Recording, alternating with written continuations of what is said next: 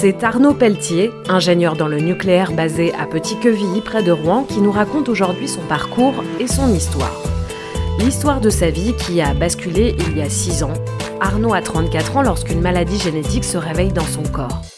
Donc, c'est la maladie euh, neurofibromatose euh, de type 3. Il y a des tumeurs qui s'installent au niveau des liaisons nerveuses qui fait que je ressens régulièrement euh, des coups de jus. Et en plus, c'est à tout moment, journée ou la nuit. Quand je marche de trop, c'est des coups de jus pendant deux, trois jours, pratiquement non-stop. Et j'ai aussi des hypersensibilités au niveau du pied. C'est pas tout le temps. Une goutte d'eau qui tombe sur le pied, ça peut me faire hurler. Un souffle, euh, quand l'été il fait trop chaud, je m'amuse à la fenêtre et il y a un petit courant d'air, euh, ça c'est insupportable sur le pied. Je me suis fait opérer de plusieurs tumeurs dans le pied. Je me fais soigner. J'ai un gros traitement de fond antidouleur. En plus, j'ai des patchs que je dois mettre la nuit. J'ai aussi un neurostimulateur avec moi pour me permettre de limiter ces douleurs-là euh, pendant que je marche. Et concrètement, l'handicap, je suis obligé de marcher avec une canne parce que si je marche de trop, c'est plus gérable la nuit. Donc toutes ces choses-là, voilà, faut toujours euh, s'adapter. Donc euh, je peux pas trop monter les escaliers, je peux plus courir. Malheureusement, je peux pas trop porter les choses lourdes. C'est fini. Avec ce handicap qui apparaît, s'ouvre pour Arnaud une période douloureuse, difficile, dont il tient à parler. Pour lui, c'est aussi une épreuve qui l'a profondément transformé. Il faut quand même que je vous parle d'une période qui est le temps d'acceptation de l'handicap. Malheureusement, ça nous tombe dessus. On a une phase de colère, on a des phases de douleur. On le dénie aussi. On ne veut pas être handicapé, concrètement. Et c'est lors de cette phase d'acceptation qu'on se dit, bah voilà, mon handicap, il est là. J'ai mon handicap. Et puis, bah, grâce à ça, euh, bah, moi, ça m'a permis de me remettre énormément en question parce que je pensais beaucoup trop à moi-même. J'étais quelqu'un euh, qui était vraiment trop à fond dans le travail et ça m'a permis de faire la part des choses. Bah, de penser un petit peu aux autres, de faire changer la vision aussi de l'handicap, parce que bon, il y en a beaucoup qui me voient avec euh, la canne, donc ils, ils me regardent avec des gros yeux, mais voilà, il faut faire changer la chose. Il faut parler, il faut faire comme je fais là avec vous, il faut faire des interviews et expliquer que bah, je suis une personne comme une autre.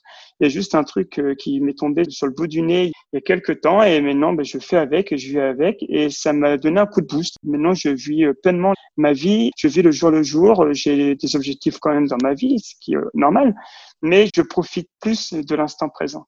Après la phase d'acceptation de sa maladie, Arnaud entreprend des démarches et il est reconnu travailleur handicapé. Arnaud intègre ensuite la société Vulcain Engineering qui, comme il le dit, l'accueille à bras ouverts avec son handicap. Son poste Ingénieur référent électrique dans le nucléaire. Arnaud fournit une expertise à des clients, comme par exemple chez Advance, la filiale d'énergie nucléaire d'EDF, où il vient de passer une année. En fait, moi, je suis consultant dans le secteur du nucléaire quand le client, euh, ils ont besoin d'un référent ou d'une personne qui connaît bien les systèmes électriques, donc on m'appelle et je fais des missions de un an euh, ou même plus. Hein. je donne entre guillemets un coup de main d'expertise et de référent technique sur euh, l'aspect documentaire et normatif. Vulcain, tout de suite, ils m'ont mis en place beaucoup de choses. J'ai des aménagements, des ressorts pour les jambes. il y a aussi bah, des sièges adaptés aussi. Dans l'équipe, on doit se déplacer sur les sites nucléaires euh, pour vérifier nos études. Malheureusement, vu de mon handicap, je ne peux pas me déplacer sur les sites. Donc, euh, il y avait une personne qui était là-bas euh, pour m'aider aussi dans mes études. Concrètement, c'était mes yeux et mes jambes sur le site nucléaire. Moi, j'étais à Paris, la personne était sur le site nucléaire, et lui, c'était mes yeux et mes jambes. Et donc, je lui disais, est-ce que tu peux vérifier telle et telle installation? La personne allait vérifier, prenait des photos, me les envoyait, et après, je pouvais voir si c'était OK ou pas. En plus de ce poste à responsabilité, Arnaud aime transmettre ses connaissances aux plus jeunes. C'est ainsi qu'il donne des cours à des étudiants ingénieurs à l'ESSIGELEC, l'école qu'il a lui-même formée. Donc, c'est une école d'ingénieurs généralistes qui est située à Saint-Étienne-de-Rouvray, à côté de Rouen, en Seine-Maritime.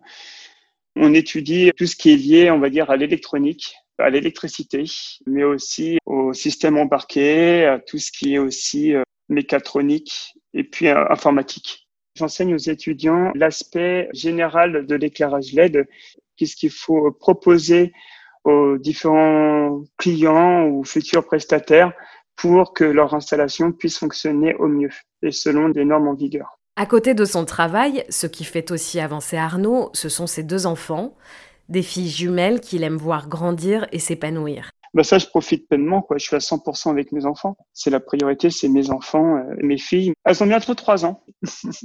Arnaud, un père comblé, un ingénieur investi et reconnu dans son travail.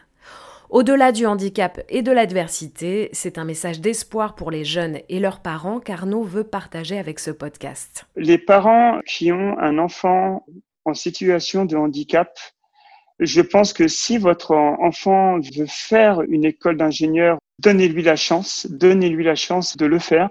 Et pour vous dire, il y a beaucoup d'associations dans des grandes écoles et je suis sûr à 100% que chaque école d'ingénieurs qu'il y a en France, il y a au moins une association sur le handicap parce que les étudiants, ils sont quand même avant-gardistes et ils s'occupent de beaucoup de choses.